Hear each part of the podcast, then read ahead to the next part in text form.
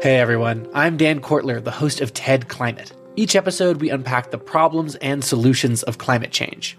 This season of the show, we're getting into some big ideas that make us optimistic about the future, like meat grown from cells and leather made from mushrooms.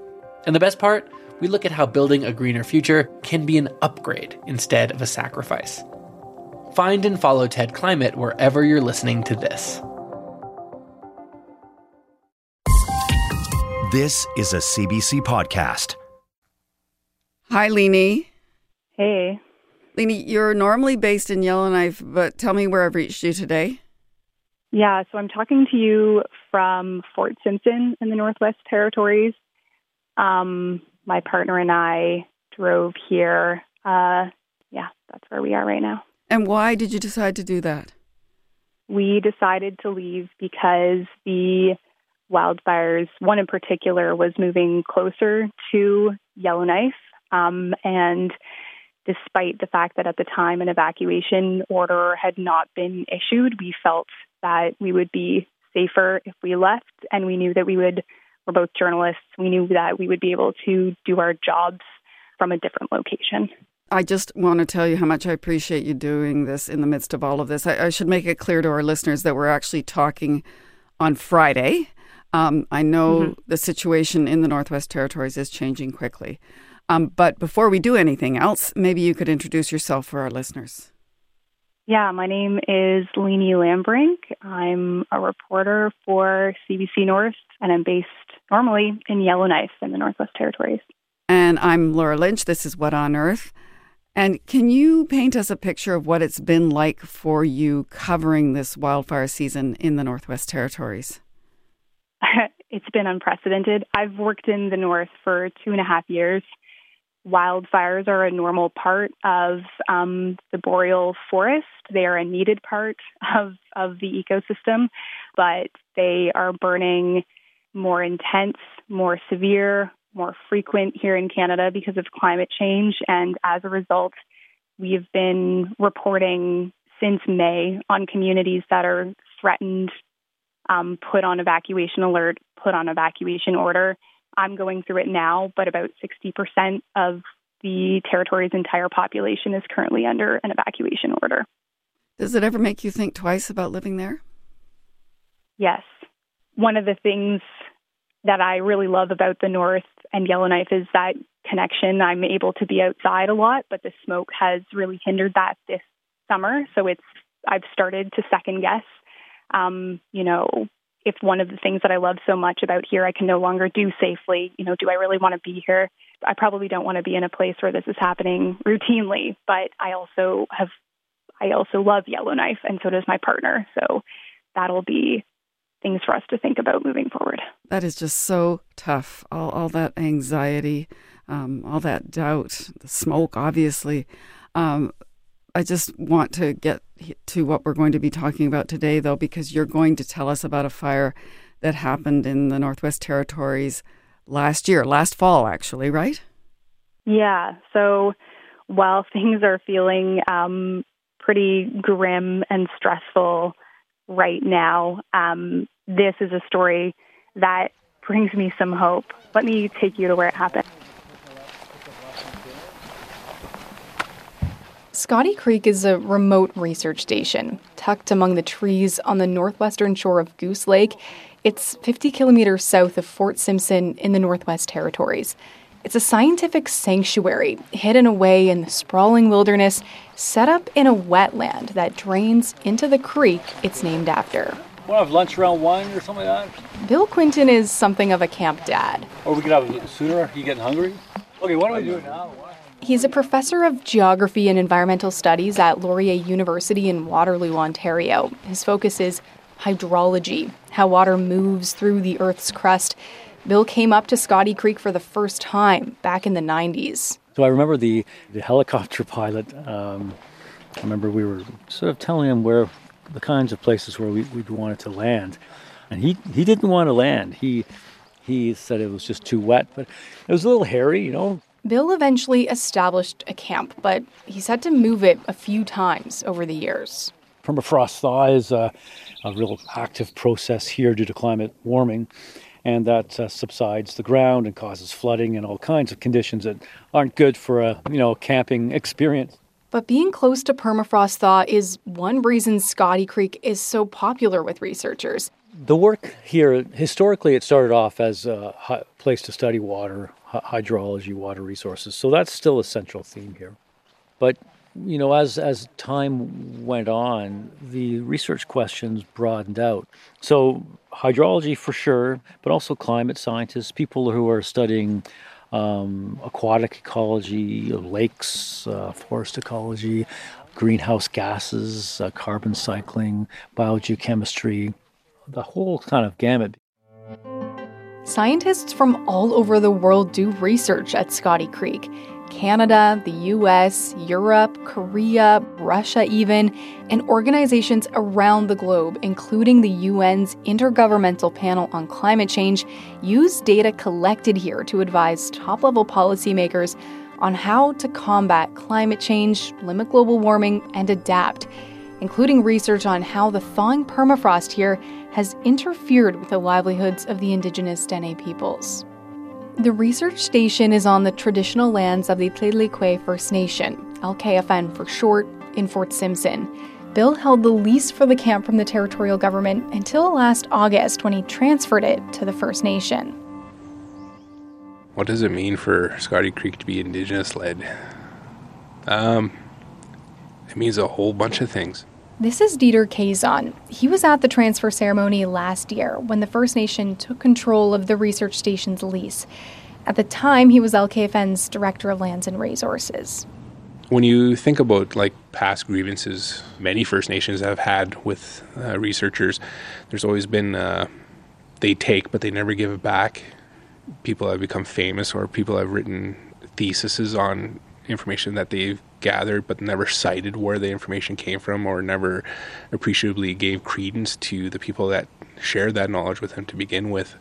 it's I don't know, it might be a bold statement, but like in the spirit of truth and reconciliation, like Scotty Creek being indigenously led, we can set a tempo and a level of expectation on how interactions should occur in regards to gathering information on our traditional territories and from our people and the sharing of an exchange of information um, is a two-way street. Like even one of the young new researchers, Amber, she's quite literally like, "What? How can I help you? Like, what can my research project be on to help you?" So for LKFN, it's like that's that's a really nice thing to hear. Like, what can we work on? Well, so it's just it, I was it was taking I was taken aback when I first heard her say that. Bill and Dieter work together closely now. Bill as the director of the station, Dieter as the executive director of the LKFN, with the First Nation playing a big role in the work that happens here. The team at Scotty Creek, they're proud not only of the collaboration and of making an international destination for climate researchers, but of their research legacy. I mean, this station has been running for well over 20 years, and we have an archive that's, I won't say it's unprecedented, but it's unusual to have that length of record at this latitude. But as the transfer ceremony unfolded, a sign of what was to come was visible on the horizon smoke rising up from a wildfire burning across the lake about 40 kilometers away. The irony, of course, is the focus of this, this station being on understanding the causes and impacts of climate change. And of course, uh, it's a climate warming event that came and uh, burned down a big chunk of a station. A pair of wildfires drew closer and closer to Scotty Creek throughout the fall of 2022, one swelling in from the southwest, another from the southeast. Bill was far away from camp at the time. He was glued to his computer, watching the satellite imagery of the fires, refreshing for updates from the territory's wildfire agency. It was a grim picture. There's no rain in sight. The winds are coming from the direction of the fire, and it's moving at a rate of about a kilometer a day. So that's when I started to get a little concerned. As the fires approached, so did Mason Domenico and William Alger. The camp had been evacuated, but the two men headed in to help wildland firefighters protect the infrastructure. Not just tents, but research equipment, some of it abandoned mid experiment. We were just trying to support them as much as we could, knowing that there was a reduced capacity given the time of year.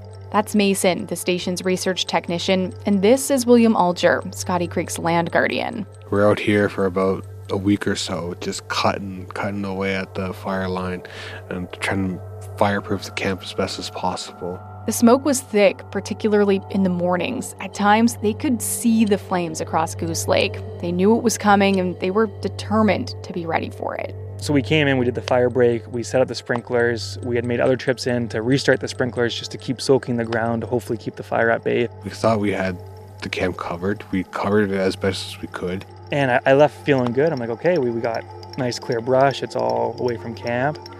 It'll take, you know, force of nature to come through and, and hit camp, which it, it turns out it did. On Thanksgiving Day, when I was in town and I looked over to Scotty Creek and I see this big plume of smoke coming up. And that's when I knew that this camp was struck by the fire. Bill heard the news from a local pilot. Called me up and said, Hey, you know, Bill, uh, I just flew over your camp and one of your tents is on fire. So, yeah, it was kind of like a, a nightmare come true in a way. A few days later, LKFN put out a statement about what had happened. The First Nation criticized the Northwest Territories Wildfire Agency for not attacking the fire, even though it was close to the research station. In an email to CBC News, a wildfire information officer for the territorial government said extreme winds had made it unsafe to send crews in. He also said efforts to protect Scotty Creek were hampered by how late in the season the fire was burning. Crews brought in sprinklers to protect the station when the fire made its first pass but they were removed because they froze and stopped working. Then a helicopter had trouble picking up water. Nearby lakes were starting to freeze over. It was it was tough, um, unprecedented. Uh, no one expected a mid-October fire. Yet there it was. Mason and William had been among the last to leave Scotty Creek before the fire hit, and a few days later, they were the first to go back and survey the damage. It was like walking to an apocalyptic movie, kind of it's like there's still ash in the air. There's still like you still smell that fire coming from the ground, like coming off of the material and stuff like that. You could definitely tell it was like a thick smog in the air, and it was, yeah, it was very daunting because it's like so much is gone. Like you, like we were just there like weeks before, and it looks so much different now. The fire nearly destroyed the camp. Bill has pegged the damage to be worth $2 million. The cleanup and restoration efforts started almost right away, but eight months later, the damage is still obvious. In the winter, you can reach the camp by snowmobile, but in the summer, the only option is to fly. So, in the middle of June, I'm sitting in a float plane as it lands on Goose Lake, sending out a spray of water behind us. The pilot does his best to swing us close to the dock, where two people crane to grab the side of the tiny aircraft as it drifts past. Oh, come on over. With their bare hands. How's it going, Mason? Good, buddy. As I clamber down onto a dock, one of the first things I notice is a red canoe bobbing in the water. Its plastic hull is melted and warped. A wooden paddle on the floor of the canoe is singed black. This is where I meet Bill Quinton in person for the first time. Hello. Welcome. Thank you. Bill gives me a tour. From the dock, we head up a path along a small forested hill. There's a shipping container on the left, topped with big solar panels. The camp runs on the sun when it can and propane when it has to. Miraculously, Scotty's power system survived the inferno. I'm told if it hadn't, the rebuild might not have been possible things look at this point pretty pretty normal in, our walk. We pass between two other survivors of the fire, a pair of orange and white tents called Weather Havens. They're long and domed like giant canvas Yule logs. The Weather Havens are Scotty Creek's biggest structures. One of them is a sort of workshop right now. Its entrance is melted, the fabric ripped, its silver insulation peeking through. The other is the kitchen tent, which seems to be in better condition. We keep going along the path when. But it's when you sit around this corner here and you take a look at, at what we have on the south side of the camp, that's where the bulk of the fire occurred. The forest used to be so thick here, you couldn't see beyond a few meters. Now, the few trees still standing are dead and black. Their root systems were devastated by the flames, and they're threatening to topple over in every gust of wind. The large buildings Bill mentioned, they were another set of weather havens, reduced to their footprints, two gray rectangles that you can still see on the ground. Later, just outside the camp, Mason Domenico, the research technician, shows me what's left of one research site. So this is one of Michael Braverman's uh, experiments, and he's looking at refreezing the ground through thermosiphons. Oh, cool. What are thermosiphons? Great question. They're used to cool the ground. They look like big tubes, one part buried, the other reaching up into the air. These ones are filled with a fluid, which gets cold in the winter, sinks to the bottom of the tube, and brings that colder temperature with it. The warm liquid rises to the top of the tube where it will then cool off, continuing that cooling cycle without the help of humans. Thermosiphons are already being used in Canada's north to stop permafrost thaw below some pieces of infrastructure a church, an airport, a highway. But Michael Braverman is testing out a more cost effective version. One student already plans to use Braverman's thermosiphons for climate resilient tiny homes in the north. The walls are less likely to crack if the ground below them stays frozen solid. But as you can see, yeah, the battery is completely fried. The logger box that it was held onto, again, you know, nothing. Yeah. Completely gone. This is what remains of the battery. Okay. Shredded solar panels. So I was laying in my tent, kind of just scrolling on my phone, and I kept hearing movement behind me, like kind of towards the tree line. It's my second night at camp when there's a bit of excitement. Amber, one of the research assistants, hears it. What's going on? Uh, we got a bear. And then the next thing I know, Will is yelling, like, hey, bear, everyone stay in your tents. Then a gunshot. I'm in my sleeping bag, my heart is racing, and I'm picturing a dead bear not far away from my tent. It takes me a little while to get the nerve to go investigate. Were you in your tent? Yeah, I was just I just finished taking off my boots and Mason's like, Well, there's a bear. I was like, what? He's like, there's a bear. So I jumped out instantly and I didn't I went out without shoes. I grabbed my shotgun instantly and I saw him over there riding up and I shot just shot right above him and then he took off in the in the bush there. Okay, so you said you shot above his head? Yeah, I shot above his head to scare him away. Okay. So he reacted to the shot fairly well. He took off. I'm probably going to stay up a little late tonight. Make sure he doesn't come back around because a curious bear is it, it could be a dangerous bear. Was he a curious bear? He was definitely curious. He was smelling out the area. A curious black bear. Moments like these are exactly why William Alger is on site. I'm an uh, LKFN guardian for Scotty Creek here. So I protect the researchers and the camp from bears and any other animals that may make their way into camp and that could pose a, as a risk to the campers. I also have to make sure that the researchers that are out here are staying within their research licenses. William is a 24 year old Dene man from the Liidlii Kue First Nation. When I'm not doing that, I'm also um, recording population density of the other types of wildlife that I see out here in the Dehcho. So, like moose, caribou. My main concerns are species at risk.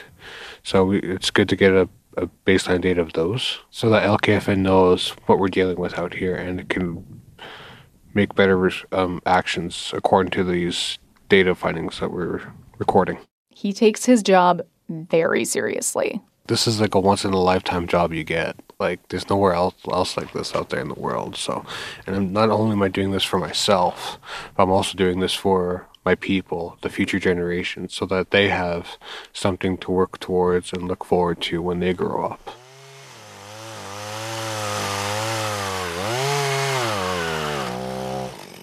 Cleaning up Scotty Creek is a huge job. The work started before the snow covered everything last fall, and now that it's melted again, there's still loads more to do. Yeah, so we were bucking the trees up into about eight foot lengths That's Mason again, so that they're a bit more manageable to bring across camp.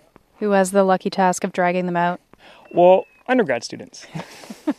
There are four of them helping Mason and others with the rebuild. Had this been a normal year, they'd be doing research here too. Amber, the research assistant, says it's worth it.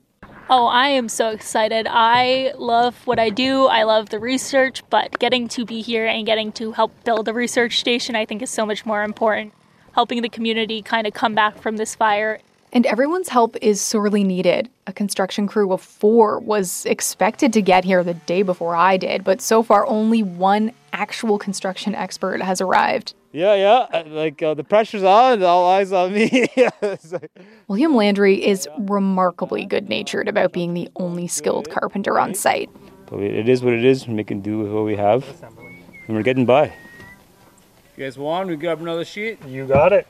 The race to finish this particular tent platform is on. There's a storm brewing in the distance.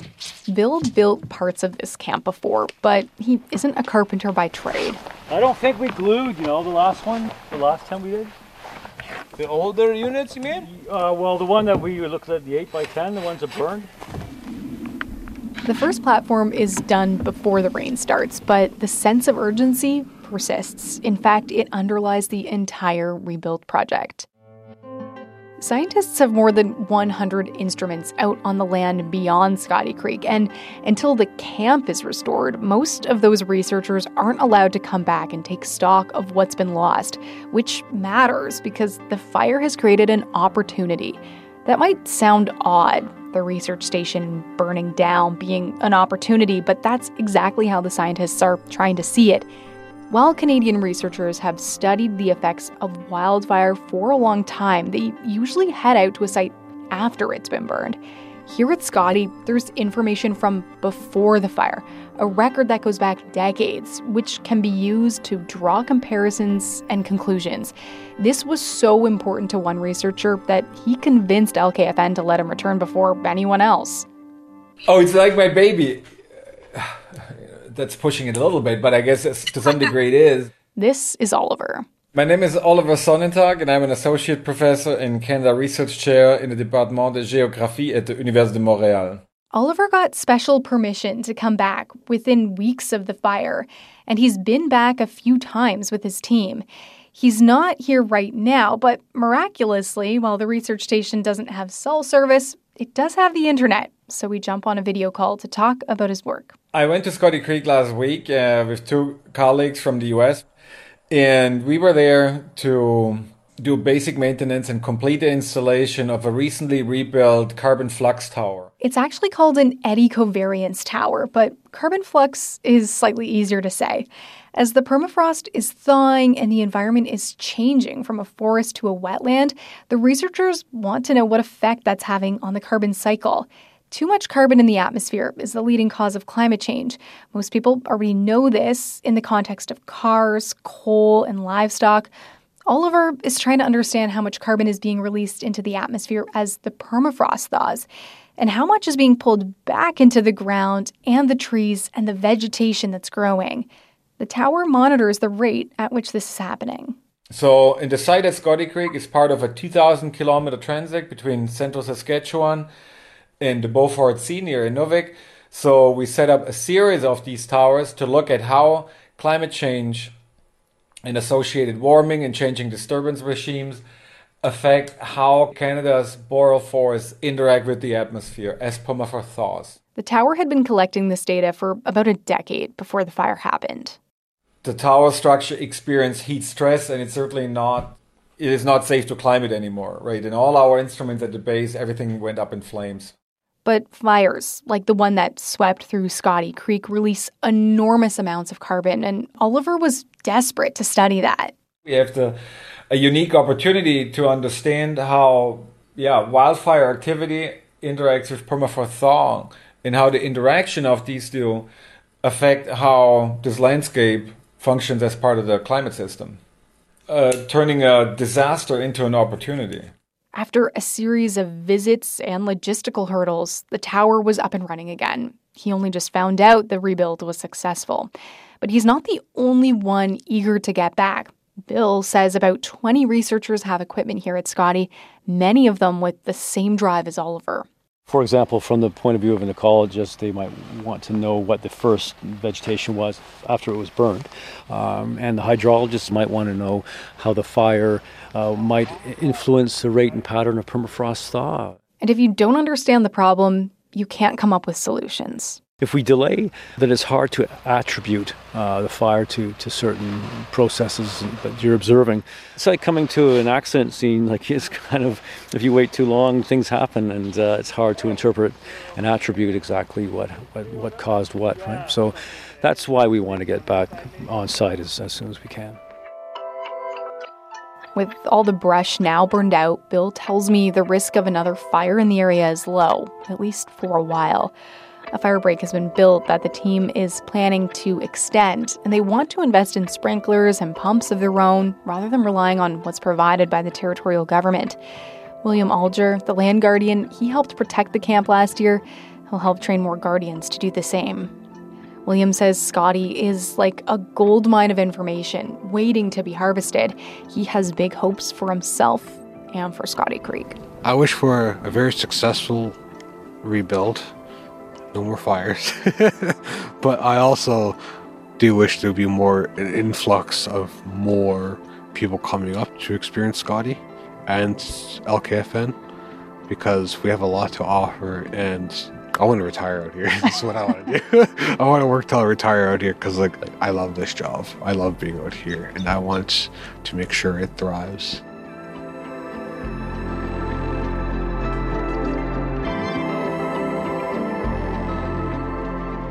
Liny also told us that while the research station was supposed to reopen soon, it's now being postponed because of the wildfires happening in the territories. My name is Rudy Kelly, and I am an Aboriginal. I am Chief. My dad was a great chief of the Tsimshian Nation, beloved by his people. But at home, with his family, he brought anger and pain. He told me that to succeed, I would have to leave everything behind. Now I'm on a journey to find out who and what my dad really was. The Herb Original is an all new CBC podcast. Available now.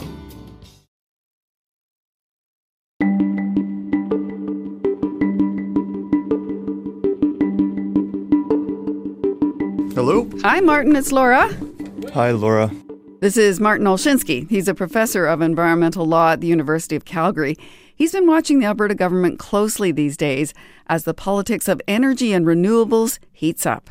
It's gangbusters for sure. I mean, we are talking about, you know, uh, as one quick example, you know, the regulators assumed that we would reach one gigawatt of renewable energy by 2040, and we reached that 19 years earlier. We reached that last year or the year before last. So I've been keen to talk to you, Martin, because despite that growth, the industry has been feeling, I guess, a bit of a chill from the Alberta government. At the start of August, the province announced what it's calling a pause on all new big commercial projects until the end of February of 2024. Now, that doesn't apply to small private projects like putting solar panels on your roof. But Alberta Premier Danielle Smith says it's in response to a request from the Alberta Utilities Commission. It asked the province to review the approvals process for new projects. Though, to be clear, the commission never actually asked for the moratorium. So, Martin, how big a surprise was that announcement? Yeah, I mean, it sounds like it was, you know, we're seeing this sort of steady drip of, of op eds. Uh, everyone seems to be suggesting very clearly that they were completely blindsided um, by this. And in fact, the government has acknowledged and admitted, notwithstanding about a two week gap, I guess, between the time that they've clearly decided to impose this moratorium and when they announced it, they seem to they've said that well scheduling glitches prevented them from from having any kind of consultations with the industry before releasing it, which is just really really hard to sort of comprehend. I think in this context, bearing in mind the very significant um, impact that it's having and going to have. Now, the Alberta government says this pause is about improving the regulatory framework around new renewables projects, but I'm wondering how robust the framework is right now. Is there room to create a better framework? Probably yes. I mean, you know, there, it probably should have. We should have clear guidance, and in fact, the you know the Alberta Utility Commission says as much in its letter. So we can improve our regulatory systems. And again, we have examples, that, you know, too many to count, where you know a report comes up, uh, and again in various sectors where they say this regulatory system could use some improvement. Can we can we have an inquiry, bring the stakeholders together, make some recommendations? So that's all fine. What we almost never see is a pause on development in the interim. right? So we had, you know, and again, this goes back for some folks. You know, 2007, there was this Radke report, for instance, in the context of the oil sands, and said that everything is just we're, we're not capable of keeping up with sort of the red hot pace of development.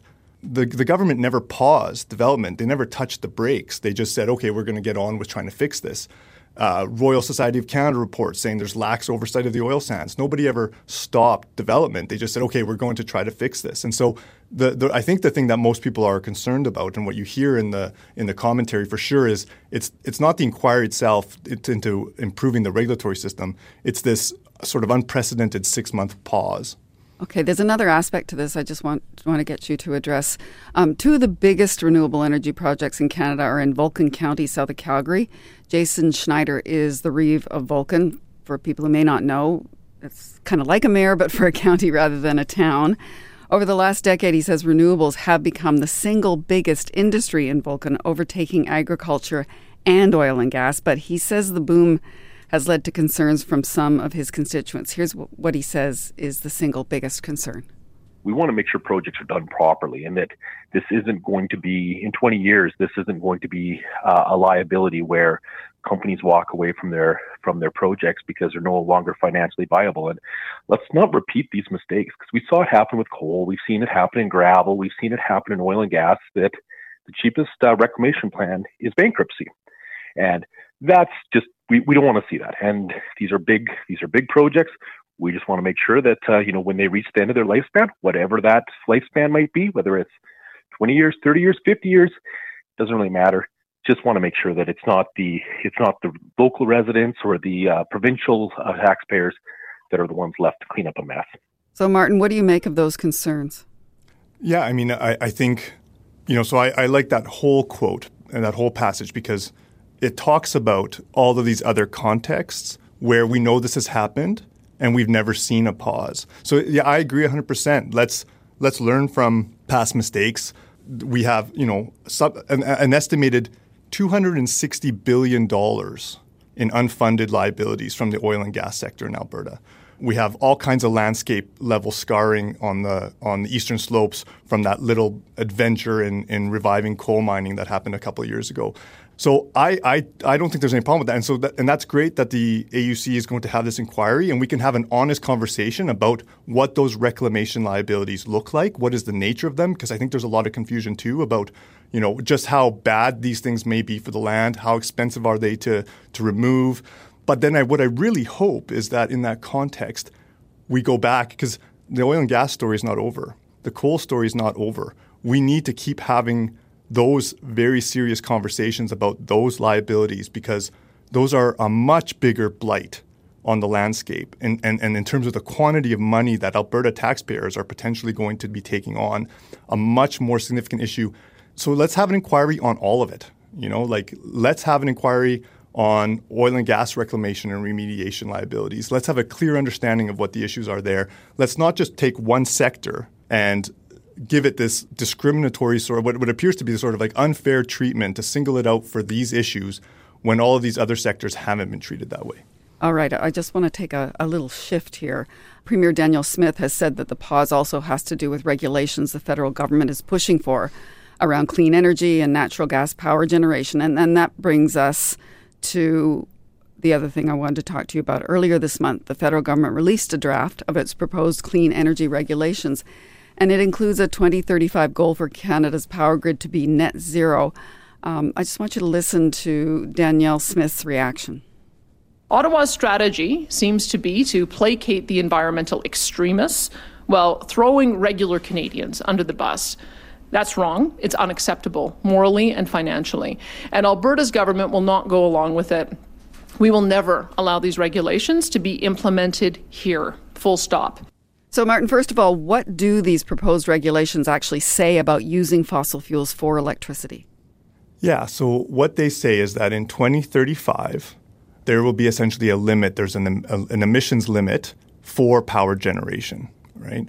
And then, but then they have various sort of exceptions and grandfathering clause. So, for instance, you can use in 2035 in the normal course, you would, for instance, be able to rely on natural gas, but it would have to be abated, right? So this is the new term that we talk about, um, and it and it comes along with this notion of carbon capture and storage, right? So we're told uh, repeatedly by the industry here, especially the oil oil industry, Pathways Alliance, that you know CCS is proven, reliable, and safe. It's something that already exists. They're really good at it. We're going to be experts about it.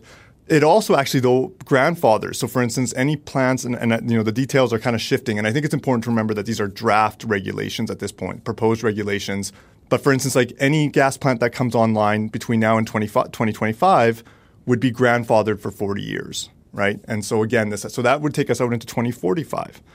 And then even unabated plants can operate uh, as peaker plants for a certain amount of time per year if you're worried about grid li- reliability, for instance. So, what they do, though, for sure, is they change, I think, the economics of natural gas as a energy source in the province of Alberta and Saskatchewan. And I think at the end of the day, the way to understand Premier Smith and Premier Moe is that they are interested in preserving the incumbents in the natural gas incumbents in this space and preserving their privilege. Premier Smith has said the proposed rules are unconstitutional. What do you make of that claim? Yeah, so it's always you know you know predicting what a court will say about a regulation is you know it's always a bit of a there's always some uncertainty in that. But uh, what I would say is that if I was a betting person, in my view, knowing this area of law uh, fairly well, the the proposed clean energy regulations, the federal ones, are more likely constitutional than not. Okay, and, and, and what that what the government seems to be relying on, the federal government, is the what we call the criminal law power. So this is Section 9127 of the Constitution that gives Parliament the power to pass laws in relation to the criminal law. And over 30 years, 40 years, the, our understanding of this provision is it's not just criminal law in the conventional sense, but it's really anything that Parliament may choose to prohibit and what we call uh, an evil that they may want to suppress. And we have over 25 years of jurisprudence supporting the use of the criminal law power for environmental protection. It was first used in the 1990s uh, to prohibit the, the, toxic substances under what we call the Canadian Environmental Protection Act. And we've seen it used uh, in the last decade to uphold regulations under that same law to prohibit or restrict fossil fuels or, or GHG emissions from the power sector from renewable fuels, or sorry, from fuels by forcing the mixing of renewable fuels. So, so yeah, so there seems to be precedent here, and I would say that the weight of that precedent actually supports the federal government. It's certainly not anything near a slam dunk sort of unconstitutional law the way that the premier would suggest. You use two words there, toxic and evil. I'm wondering if, if, if you're intending, or if, if the way gov- the federal government would use the power, would it be by labeling fossil fuels toxic and evil? Well, so in fact, you've you nailed it. I mean, so there's a couple things there. So under CEPA, right? So CEPA, absolutely, the Canadian Environmental Protection Act, CO2, carbon dioxide, has been listed as a toxic substance, and that actually happened under the Harper government. Coal, you know, the phasing out of coal that was done at the federal level by the Harper government, actually, and then similarly now these regulations and, and probably regulations banning uh, internal combustion engine vehicles by 2035. All of these are relying on CEPA um, and this idea of, of, of, toxic substances being a core of that.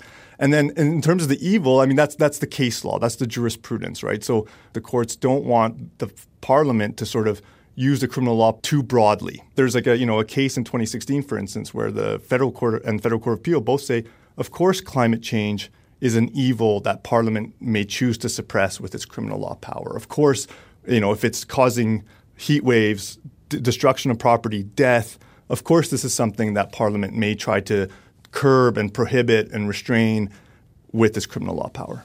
There's another aspect to this as well, and, and, and that's when Premier Smith says Alberta's government will protect Albertans from these regulations and that they won't be implemented.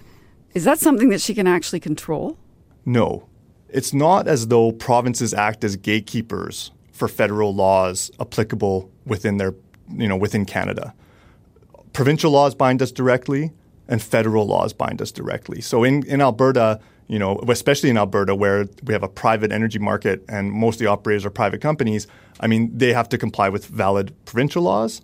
They also have to comply with valid federal laws. And so Ms. Smith is, or the premier is in, welcome to challenge these regulations. That's how these jurisdictional squabbles are supposed to be resolved. You challenge them in court, and then a court decides, and, and then we go from there you know, it's, it's, I think it's really important. And I think the other thing that is just lost in all of this too, if I may, is just that it's, it's also profoundly undemocratic. You know, like we have elections in Canada. We have provincial elections and we have federal elections. And whether, you know, the premier here in Alberta or in Saskatchewan, they like it or not, like the Liberals are the government in Ottawa. And they have a right to govern. They have a mandate to govern. And that includes passing regulations. For the premiers to sort of say, we are going to trump the democratic mandate of this federal government because we don't like it or because we want to preserve the interests of the incumbents and whatever. I just find that really, you know, what, that's one of the things I find really lacking in this conversation is just like how how arrogant and undemocratic that is. Well, actually, but she would say she was just she was just elected and has a mandate to, to do what she's doing. But she has a mandate, you know, her legislative mandate is set out in Section 92, right, of the Constitution, and the federal government's mandate set out Section 91, and, and you know, and so uh, you know, for sure, she can do whatever she wants within her own sort of like wheelhouse. They can justify it on on the basis of regionalism, I guess, or you can say that Parliament's broken, or you can say that Canada's broken. These are very popular things to be saying these days. But underlying all of it is a rejection of what what is a clear, lawful, democratic mandate by the current government. So, between the reaction to the new federal rules and the pause on new renewable projects, what does it all say to you about how the current government of Alberta sees the future of renewables and the renewables industry in the province? Yeah, I mean, I think we're in for a very rough ride. You know, the premier said in other times that, you know, we are a natural gas basin. I mean, I think that she's decided very clearly that come hell or high water, and that's what, you know, and, and I, and I make that I'm, I'm, referring to that on purpose because of the fires that are the unprecedented fires, of course, that we have in Canada. That that we are going to develop and we are going to use those natural gas reserves. That she's not prepared to leave them in the ground. She's not prepared to intertie, for instance, with hydro from BC to provide that stability to the grid. Um, she's not interested in east west. She's you know she's what she wants is she wants to preserve natural gas's market power and interest in the province, and that she will throttle you know, she's already talked about like we're going to have natural gas and we're going to have a sustainable amount of renewables, I think is what she said. So, you know, it's very clear, I think, that it sounds like in any event, the decision has been made within cabinet that they will do everything they can to preserve a future, you know, and a, and a profitable future for the natural gas industry, and that they will throttle things accordingly to get there. Martin Olszynski, thank you so much for speaking with me today. You're very welcome. We did ask for an interview about this with Premier Smith as well as several of her ministers. And initially, we were offered an interview with the Environment Minister, Rebecca Schulz, but we were later told the minister was no longer available. So we then asked the Alberta government about why it's pausing large renewable projects when it hasn't taken the same step for other sectors, such as fossil fuels. We didn't get a response on that point, but here is part of a written answer sent to us on behalf of Minister Schulz. A temporary pause will help us create a stronger long term regulatory system that includes and supports renewables development, as well as Alberta's agriculture lands, biodiversity, and the needs and concerns of landowners. We also asked about Martin Olszynski's claim that it was undemocratic to suggest Alberta wouldn't implement the federal clean energy regulations. Here is some of the reply from Minister Schulz. We believe the draft federal 2035 net zero grid regulations are unconstitutional, irresponsible, unreliable, and do not align with Alberta's emissions reductions plan.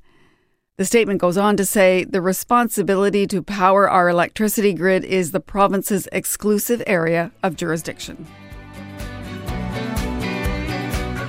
That's all for us this week. Our team includes associate producers Danielle Piper and Emily Vance, producer Matt Muse.